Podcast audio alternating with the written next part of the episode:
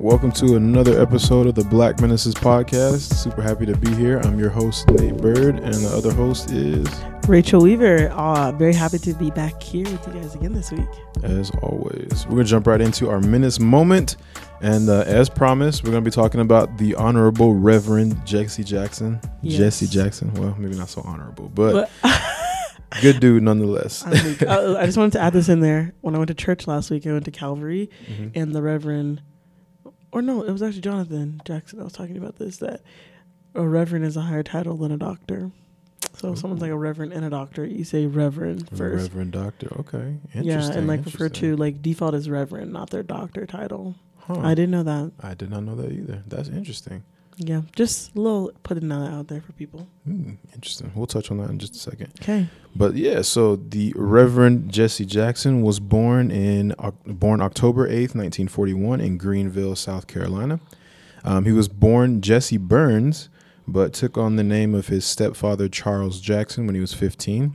And this is cool. He turned down an offer from the Chicago White Sox. Oh wow. Instead, accepted a football scholarship to the University of Illinois. Um, and then, after playing there for about a year, he transferred to Agricultural and Technical College of North Carolina, which was a predominantly black college in Greensboro. Um, and there, he got a bachelor's in sociology Ooh, in 1964.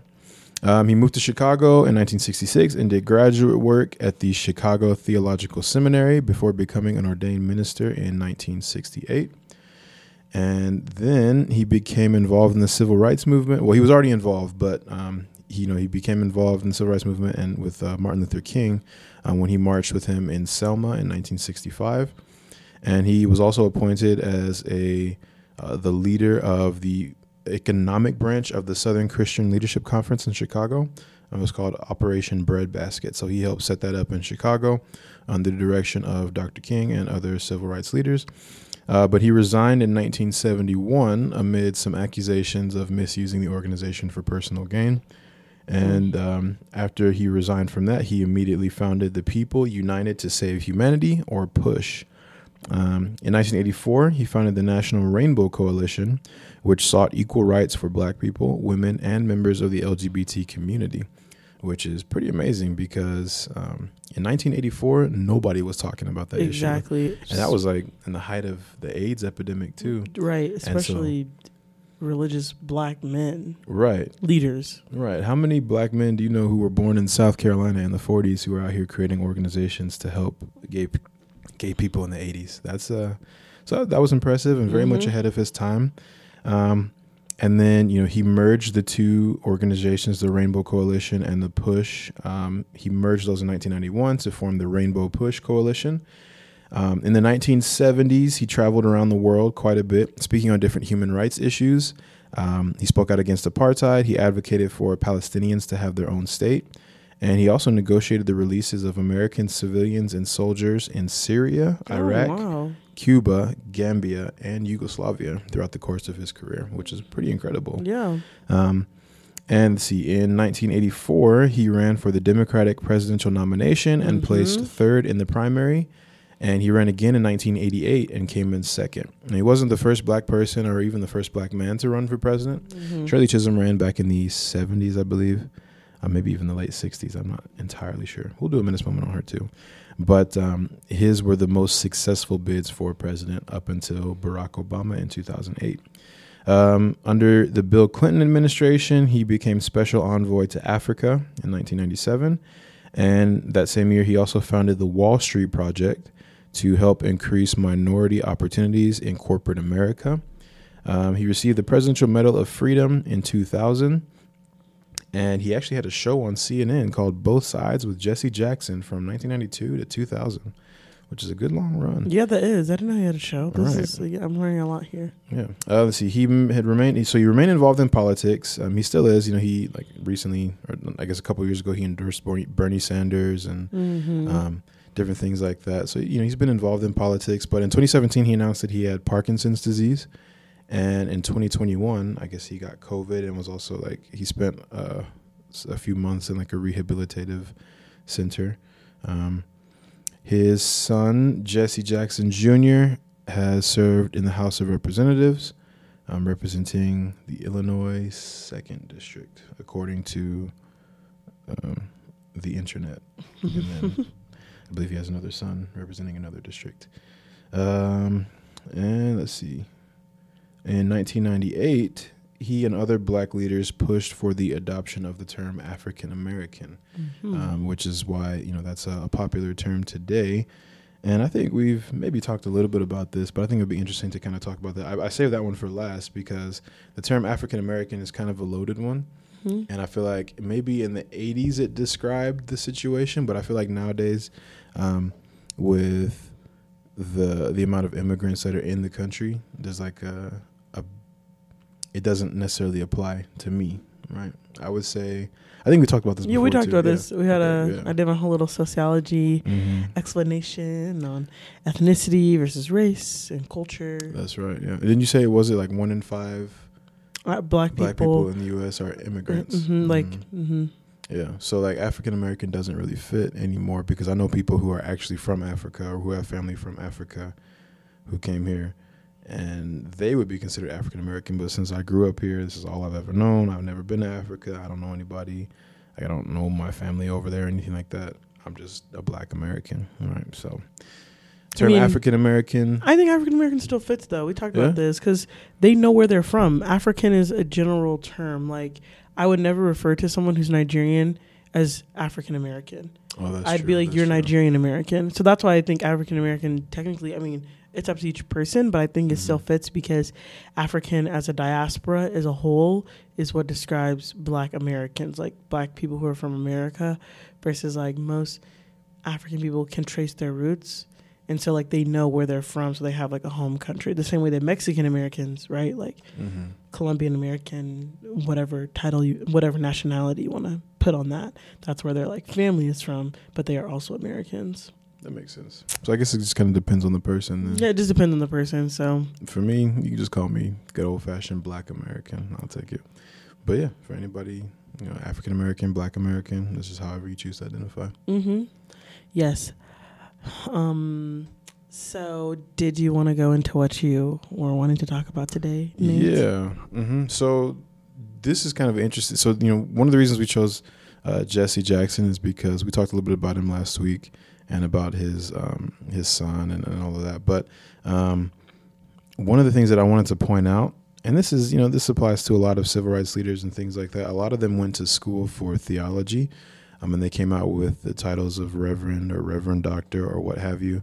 And um, I wanted to point out that I think it's interesting how in the the LDS Church um, we view clergy very differently than we do in other churches. Very true. Um, I feel like there's like an air of I don't know. I feel like we depend heavily on the idea of of God revealing things to us uh, without the the other aspect, which is you have to like prepare your mind um, and like study and things like that. And so in other religions, they take theology and clergy work very seriously. Uh, meaning that they go to school for many many years. They Mhm. study the scriptures. They they learn the latin. They learn the greek. They learn the hebrew. They learn what different words mean in different translations and things like that. And then um, you know they receive a title whether that's you know the title of, of priest or reverend or pastor or what have you. Um, that title is something that's earned and it's something that is um, that that comes after many years of study. And then you know the, the, goal is to to prepare yourself as much as you can to become um, someone who can you know like lead people to Christ right? And so I think it's interesting that there's a difference there um, and that in other religions they study the scriptures and they learn um, and they go to school to learn those things. Whereas in the the LDS church um, there's more of this idea of God will call you and God will prepare you which is true to some extent but at the same time um, it, it it makes room for a lot of of interesting climates within the church I don't know what do you think Yeah, I think I think it's interesting that in other churches just because, you know, it's just interesting. Like I feel like it's my opinion is like I don't think one way is necessarily 100% correct over the other, if that makes sense. Like I wouldn't say that being or having this earned title makes you like it makes you qualified in certain ways, but in other ways, I think having like unpaid clergy work brings out a certain aspect of people, if that makes sense. Mhm. Um, but I also think having knowledge and having a background also brings out a certain aspect of a person and their ability to lead and know what they're talking about. So it's like I can see, I see kind of the benefits of both, um, and it's an interest. I just think it's interesting, and I feel like also being someone who really hasn't attended another, like my experience in other churches is just visiting. Um, and really it's a very limited knowledge before my family joined the church of Jesus Christ. And so my personal like experience with it is very limited as well because I only pretty much know the non-trained, Mhm. unpaid, I believe I'm called way and um I'm more crucial or not, not crucial, I'm more critical of that obviously because that's been my experience. I've seen it forward and backwards. Mhm. So I guess that makes sense. So, I, so I guess for me, I think, um, I think understanding the scriptures is so important, right? So, uh, being growing up a member of the the Mormon Church, I when I was 19, I went on a mission for the church, a two year mission, and I went to Houston, right, which is considered part of the Bible Belt, right, where you know the Deep South, where Oh people, yeah, I know about that. yeah, they they know they are deeply Christian and they are deeply um, deeply religious and they study that they believe deeply in the Bible and in the power that it has, right? And so, um, going down there, I was very well versed in in the Bible and also in the Book of Mormon because growing up, you know, my parents were my parents grew up Southern Baptist. Um, and then when they joined the Mormon Church, they they brought those same um, ideals and, and values. And so I grew up always reading from the, the scriptures. Um, I had it was called the Action Bible. You might have heard of it. It's like a little comic book of the entire Bible. So I used to read that. I had like movies and videos and stuff like that. I knew every story, you know, pretty much every name, like major name in the Bible, um, and in the Book of Mormon too. And so when I went out, like I knew, I knew my stuff. I knew how to talk to people about the scriptures. I knew how to how to bring points home. I knew how to use different stories to get my point across. All of those things. And what I found was that I was very rare among missionaries. Very rare. Um, there were missionaries that came out that hadn't even read the Book of Mormon, which is like the that's the the most prioritized book of scripture in the Mormon Church. You know, for those that don't know, like it, the the entire LDS religion rests on the truthfulness of the Book of Mormon. hmm All right. So it's like if you haven't read that, the, you know, basically the belief is if you haven't read the Book of Mormon and prayed about it to know if it's true, then you don't have a testimony of the Church of Jesus Christ, right? And so um, that is that's like the the cornerstone is what they call it, Mhm. the cornerstone of the entire religion. And so getting out on my mission, I found that there were a lot of missionaries who had never even read the Book of Mormon all the way through. Um, and I was like, man, then why are you out here trying to teach people about the religion if you don't even know about it?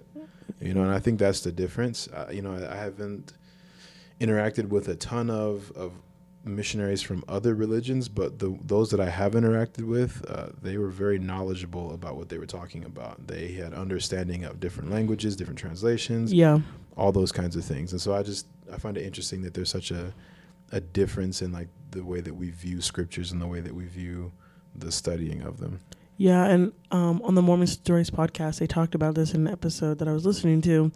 The um, and I'm crediting them because I didn't like they brought this knowledge to my to me is that the the church is very feelings based on understanding the truth and what is like the religion pretty much it's like what do you feel like what do you feel is true like yes read the scriptures but how do you feel when you read the scriptures and I feel like other churches, again, my experience is limited, but I feel like other churches don't emphasize it in the same way that the LDS church does. Like, that's how you know that this is church is true. That's how you know that this is the truthfulness. That's how you know that the priesthood is real and all these things. A lot of them solely rely on how you feel when you Mhm. read the scriptures, when you do certain things. And so the emphasis isn't on like knowing all these technical things and understanding the scriptures super well. Have I met a lot of people in, the church who know the scriptures very well? Yes. Do I know people who know all this random stuff that I did not ask to know Yeah, about scriptures and can tell me the whole backstory of why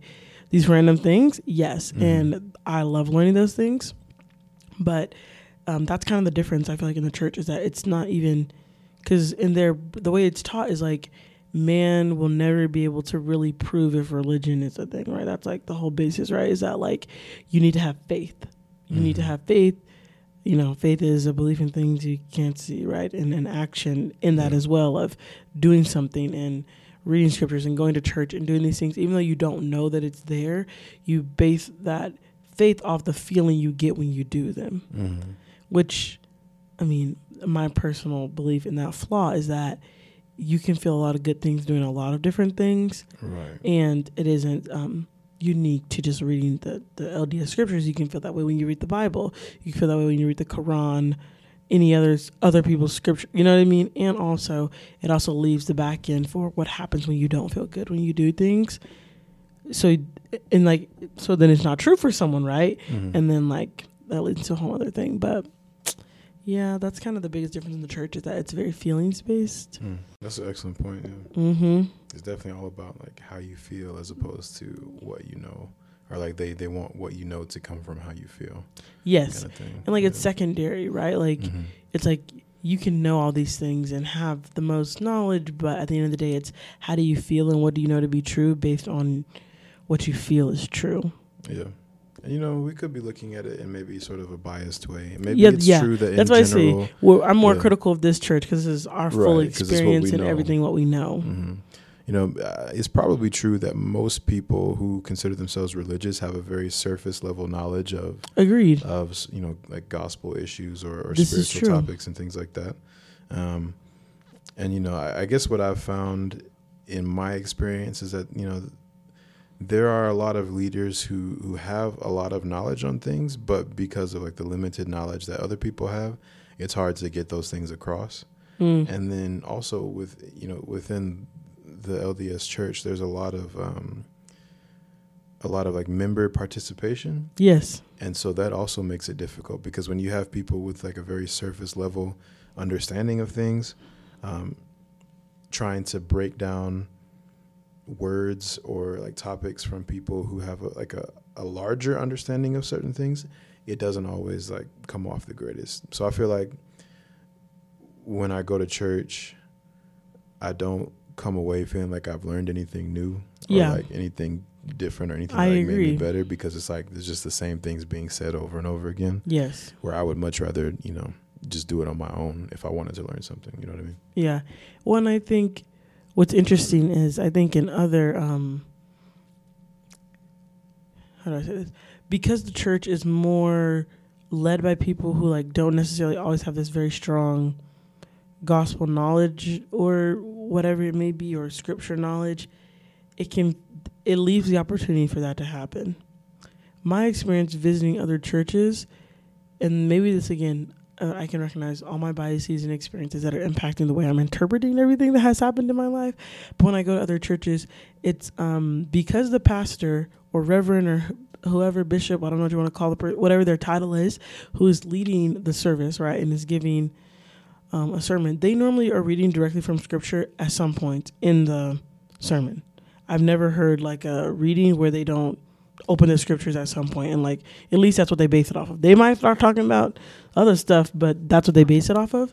And um, in the church, we don't always do that when we speak about things. Like people are are allowed to kind of do what they want to do, which Mhm. there's beauty in that, right? And I right I found that great in certain ways. And I grew up in a home ward with people who were very intellectual intellectual when it came to understanding the gospel. So I got that very like academic approach to understanding things for a very long time in church talks, church lessons, but then you go to different places like Utah where people are just given like okay, here, base your talk in church off of this conference talk and they can pull that any way they want to. Mm-hmm. right right And so they can start talking about freaking who knows what the hell. Like, and they have no like gospel backing for anything that they're saying on the stand. So there's like beauty in the ability to be able to participate and everyone can contribute and have important things to say, but also there's nice um, it's nice to have structure in the sense of there's this reverend who has studied these things, who knows the scriptures and is able to, you know, can receive revelation when when they're choosing what to share with their congregation, but also they have this like scriptural knowledge, um, kind of in their arsenal that you know is there, Mm-hmm. rather than with LDS people you don't know if it's there, and they're just talking about their experiences with their freaking children, and now that they know God is real, I don't know. Yeah. Not that those are bad things. Those I'm not saying that in a way to degrade to degrade people's experiences or knowledge, but I'm using it as a way to say that is very different than someone who studied theology and religion for four years and understanding the scriptures and all different languages, like you were saying in translations, who speaks every week to you. That's a very good point. And yeah, I guess that's not you know that's not the case with every church. Like you can go online and get a Right. pastoral certificate, and then just start your own church. Like there's not a lot of regulation. A hundred percent. There is also that that sect of of of people that you know take their religion very seriously and like want to study. But I guess it's you know I guess what I'm learning here is it's kind of like every religion has its Mm-hmm. you know the people that'll do that and then the people that won't. and it's it's interesting. And then like, I feel like going on the mission, we were really entrenched in that doctrinal like Mhm. time. Like if you, you ever sit back and think about your mission, oh my heck, and think about how much we read the scriptures. Like we were reading for at least an hour a day. Mhm. A lot. That's a lot. Yeah. I mean, granted, twenty minutes of that hour had to be for preach my gospel, but We didn't follow it that, or at least I Oh, never did. I my mission I just kind of did my thing. Like, Okay, they told I should have done do, that. Okay. I was just like, I'm my gonna just- mission president, I had been preaching my gospel like memorized because we were supposed to read from it for 20 minutes every day. Mm. And if you do that for a year and a half, two years, that's a lot. Yeah. And preaching my gospel is not that big. Mhm. So Yeah. I know some people who don't didn't do that too, and they like they were able to read like all four standard works Mhm. like Yeah. multiple times on their mission. Well, people do it in their free time too. I, I wasn't that way, but I'm not gonna lie. Reading has always been like, reading stuff like that has always been difficult for me. Like I, I've read the, I've read the Book of Mormon, the Bible, the Doctrine and Covenants, and the Pearl of Great Price. Like I've read all of them all the way through, hmm but it took me probably most of my life. Yeah. all of them. Because like whenever I read, I haven't read the Old Testament. I'm gonna be honest with you. Yeah, i unless it's the Old Testament is dope. To be honest, like there's a lot of good stuff in there. That's you- good. You know, Isaiah gets a little difficult. But like, Yeah, there's a lot of cool things in there. But um, that was my goal on my mission to understand Isaiah. I was pulling out all types of shit from the internet. Don't. I gave up. I gave up No. on Isaiah. I was like, you know what? I, I'll understand Isaiah when I talk to him. But, but um, yeah, I, I remember. Or I guess for me, yeah, whenever I read something that's like not fictional, I guess it's hard for me to like stay focused on it. So like Mm. things like reading textbooks, reading scriptures, reading like biographies about people, it does not grab my attention the same way, and so I like find myself zoning out or like having to Mm. go back and reread Mm. and stuff like that to fully understand it. Whereas opposed to like, you know, if I was reading something like Harry Potter or, um, you know, some other like book, Like a story. I'll blast through that thing. Like literally, Mm. I I remember. So I, for the longest time, I wasn't allowed to read Harry Potter, and then for like my tenth birthday, my parents were like, "Surprise! You're allowed to read and watch Harry Potter." I'm crying. and so I was like, "All right, bet." And so I literally Nick's read. childhood is always surprising. I literally read the first five books in a week, oh wow. and then I got in trouble and I wasn't allowed to read Harry Potter anymore. But that was the best week of my life. Um, but yeah, so like things like that. Like I was able to read all those books in like a week at ten years old. But like when it came to reading other stuff, it was like, man, get this out of my face. Like even in college, I won't. I don't know if I ever like actually read a textbook. I just kind of skimmed and like searched for different things just because I, I couldn't focus on it.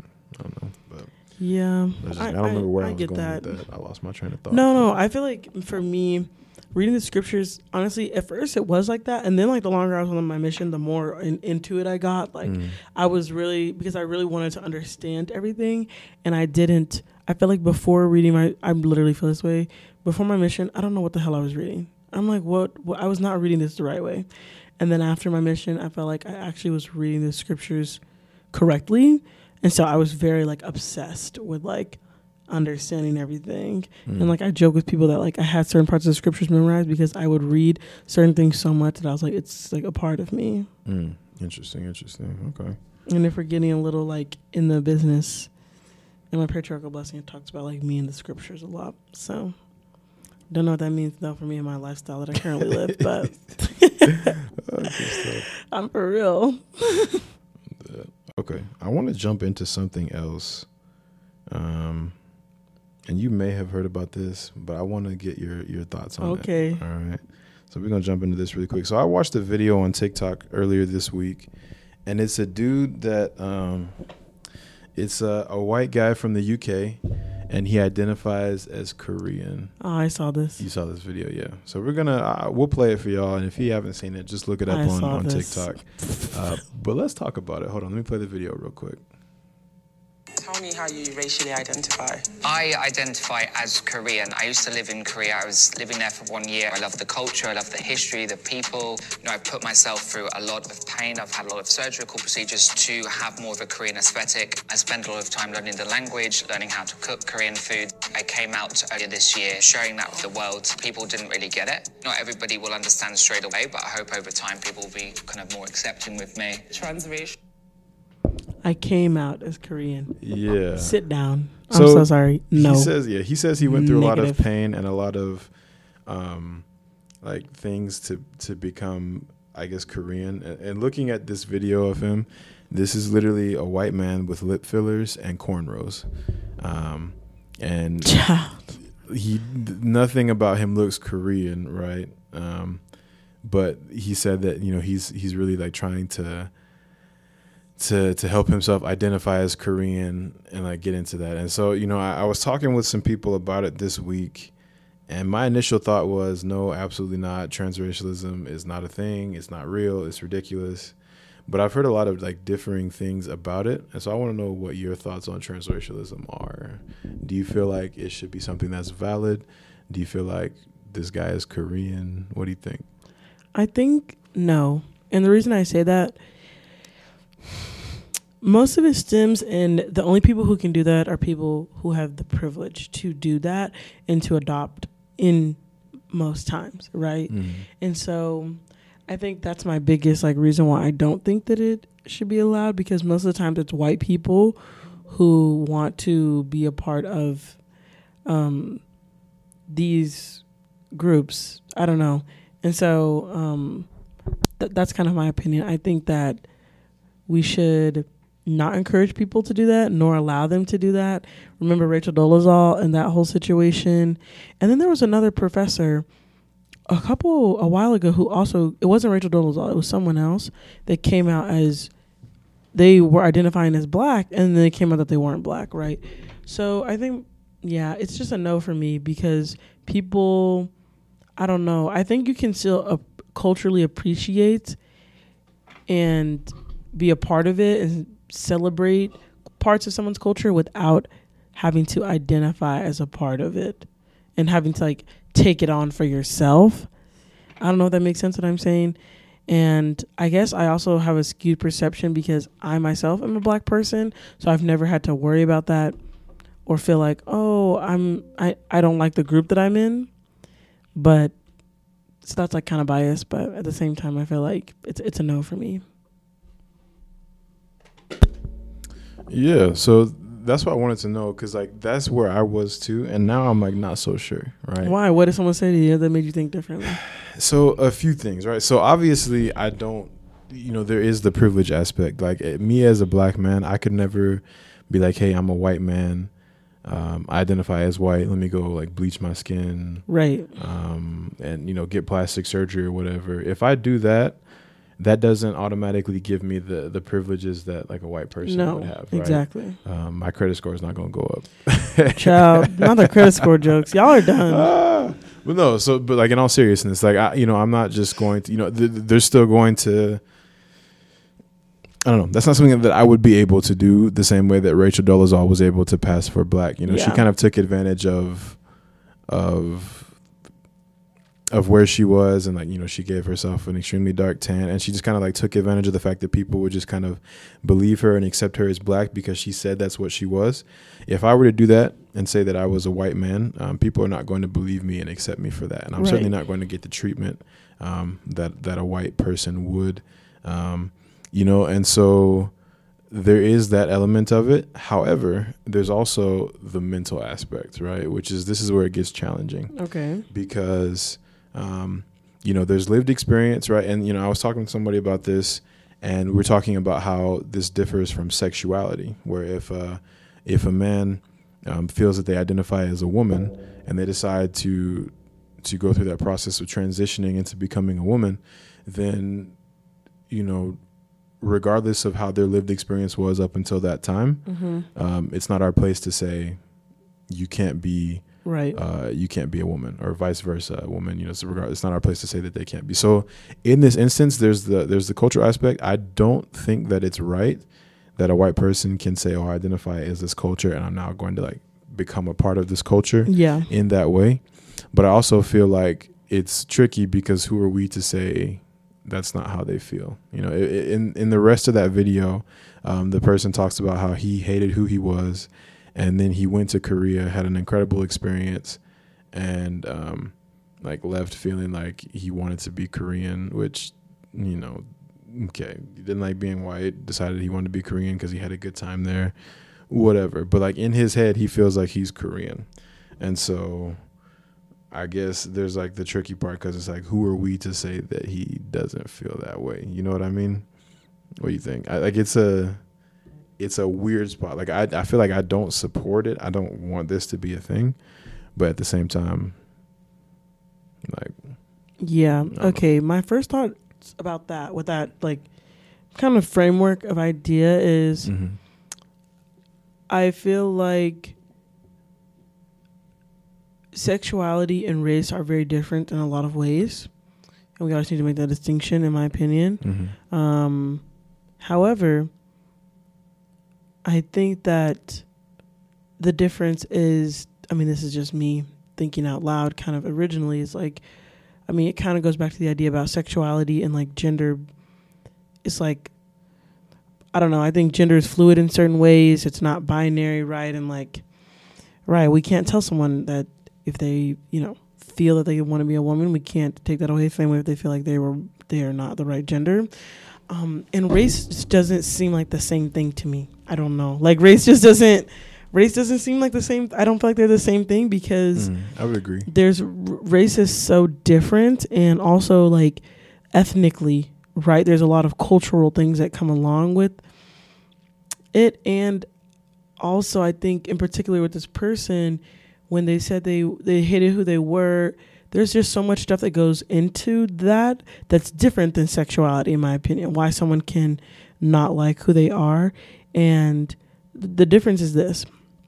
You can still okay we all know that one white person who be at every black event who do a lot of things for black people and they are confident in that they don't they don't blink twice they be at the events and they're there and they do things because they, and they don't they know they're not black but they have a strong appreciation for the culture and they identify or black or white people or hispanic people whoever it may be who are raised in a culture separate than them. Example one of my coworkers she is um korean but she was raised in mexico.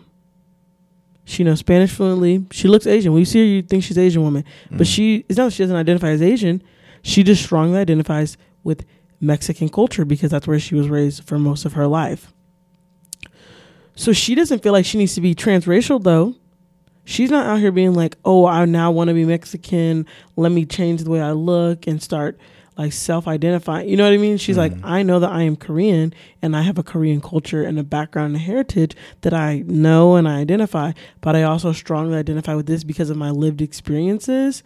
And she's not ashamed of that, nor is she trying to hide that, nor is she like when she steps in spaces with Hispanic people who may question her belonging, she's confident in like this is where I feel like I belong, and you'll see that eventually, Mhm. That right? sense. And so my thing is, if you really want to be a part of another group, I think that that's the approach that you should take. Like, I feel strongly this is where I belong, and like if you don't think that's for me, like that's you, and the people who accept me accept me. Kind of the idea of like white people who join BGLOs, Black Greek Letter organizations. the people who do that normally like are very appreciative and understand the culture. They understand the history. Mhm. There's some black people who don't really mess with that and don't think that white people should be a part of their organizations. But there's other black people who are like, no, that's fine with me. I don't know. I think that it's more complex and there's a way that you can still appreciate and be a part of the culture without being transracial Mhm. and deciding like I'm going to re-identify myself um, because that just lacks awareness in my opinion and lacks like the racial the aspect of race that is dependent upon the way someone looks at you and the way they interpret who you are yeah. and for you to try to physically change that you're acknowledging that but it's also realizing that like that will never happen at the end of the day hmm Yeah, I think it's yeah, it's I don't know. It's, it's, it's very complicated Uh-huh. Yeah, don't cancel me in 10 years if you come back and listen to this and i'm real. all wrong Oh, they said this back in in 2022, and now in 2042, you know.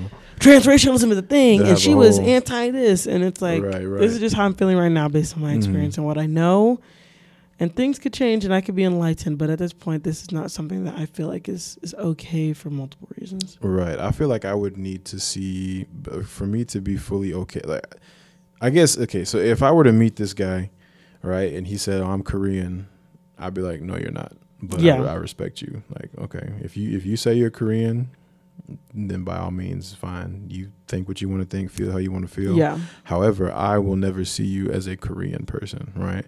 Um, and it's not it's not it's not even out of disrespect for him i feel like it's out of respect for korean people Th- like Right. did that make sense Yeah, i think that's the mhm. difference with sexuality like people who are like i will never see you as this gender like it's not out of, be, of respect for women it's out of them being i don't know disrespectful to that person i feel like yeah, and I feel like that would be different. Like you know, if someone identifies as a woman or identifies as a man, that's different. Like I would see them as whatever they choose to identify as. But like with this, I feel like for me to be fully okay with it, I would have to see, uh, I would have to see people of all races yeah like being able to benefit from it. You know, Mm, like if I saw, yes if I saw a Korean person get some kind of surgery, like turn Mm. them into a white person, and then they were automatically like able to benefit from right that, right right. or if I saw a black person being able to do the same thing, um, then maybe I would be like, okay, maybe this can be a thing. But since it's only white people, and this just kind of like plays into the whole like the whole thing that white people have for like stealing other people's cultures Yeah. or like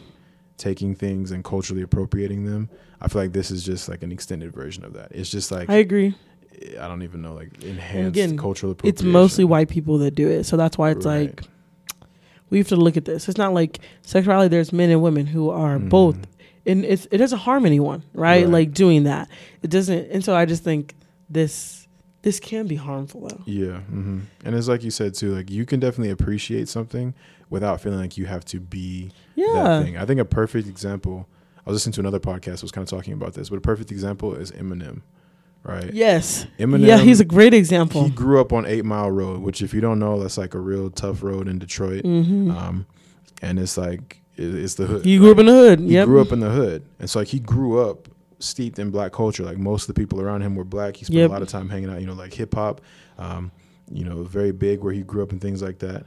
And so he has like a deep appreciation and a deep respect for that. At the same time, he's not trying to be a black person. right Like he knows fully that he is a white man in the hip hop industry, and he just does like he and that's what he does. Like as a rapper, he, he he's a white rapper in in like a in a predominantly black field, like in, in the hip hop industry yeah and um, he's never tried to be anything else. And I think that's why he gets a lot of respect from Mhm. other rappers. Like you never hear anybody like bad mouthing Eminem um, in terms of like his craft. They, they may you know come up with arguments talking about why he's not that good or like underrated or whatever or overrated.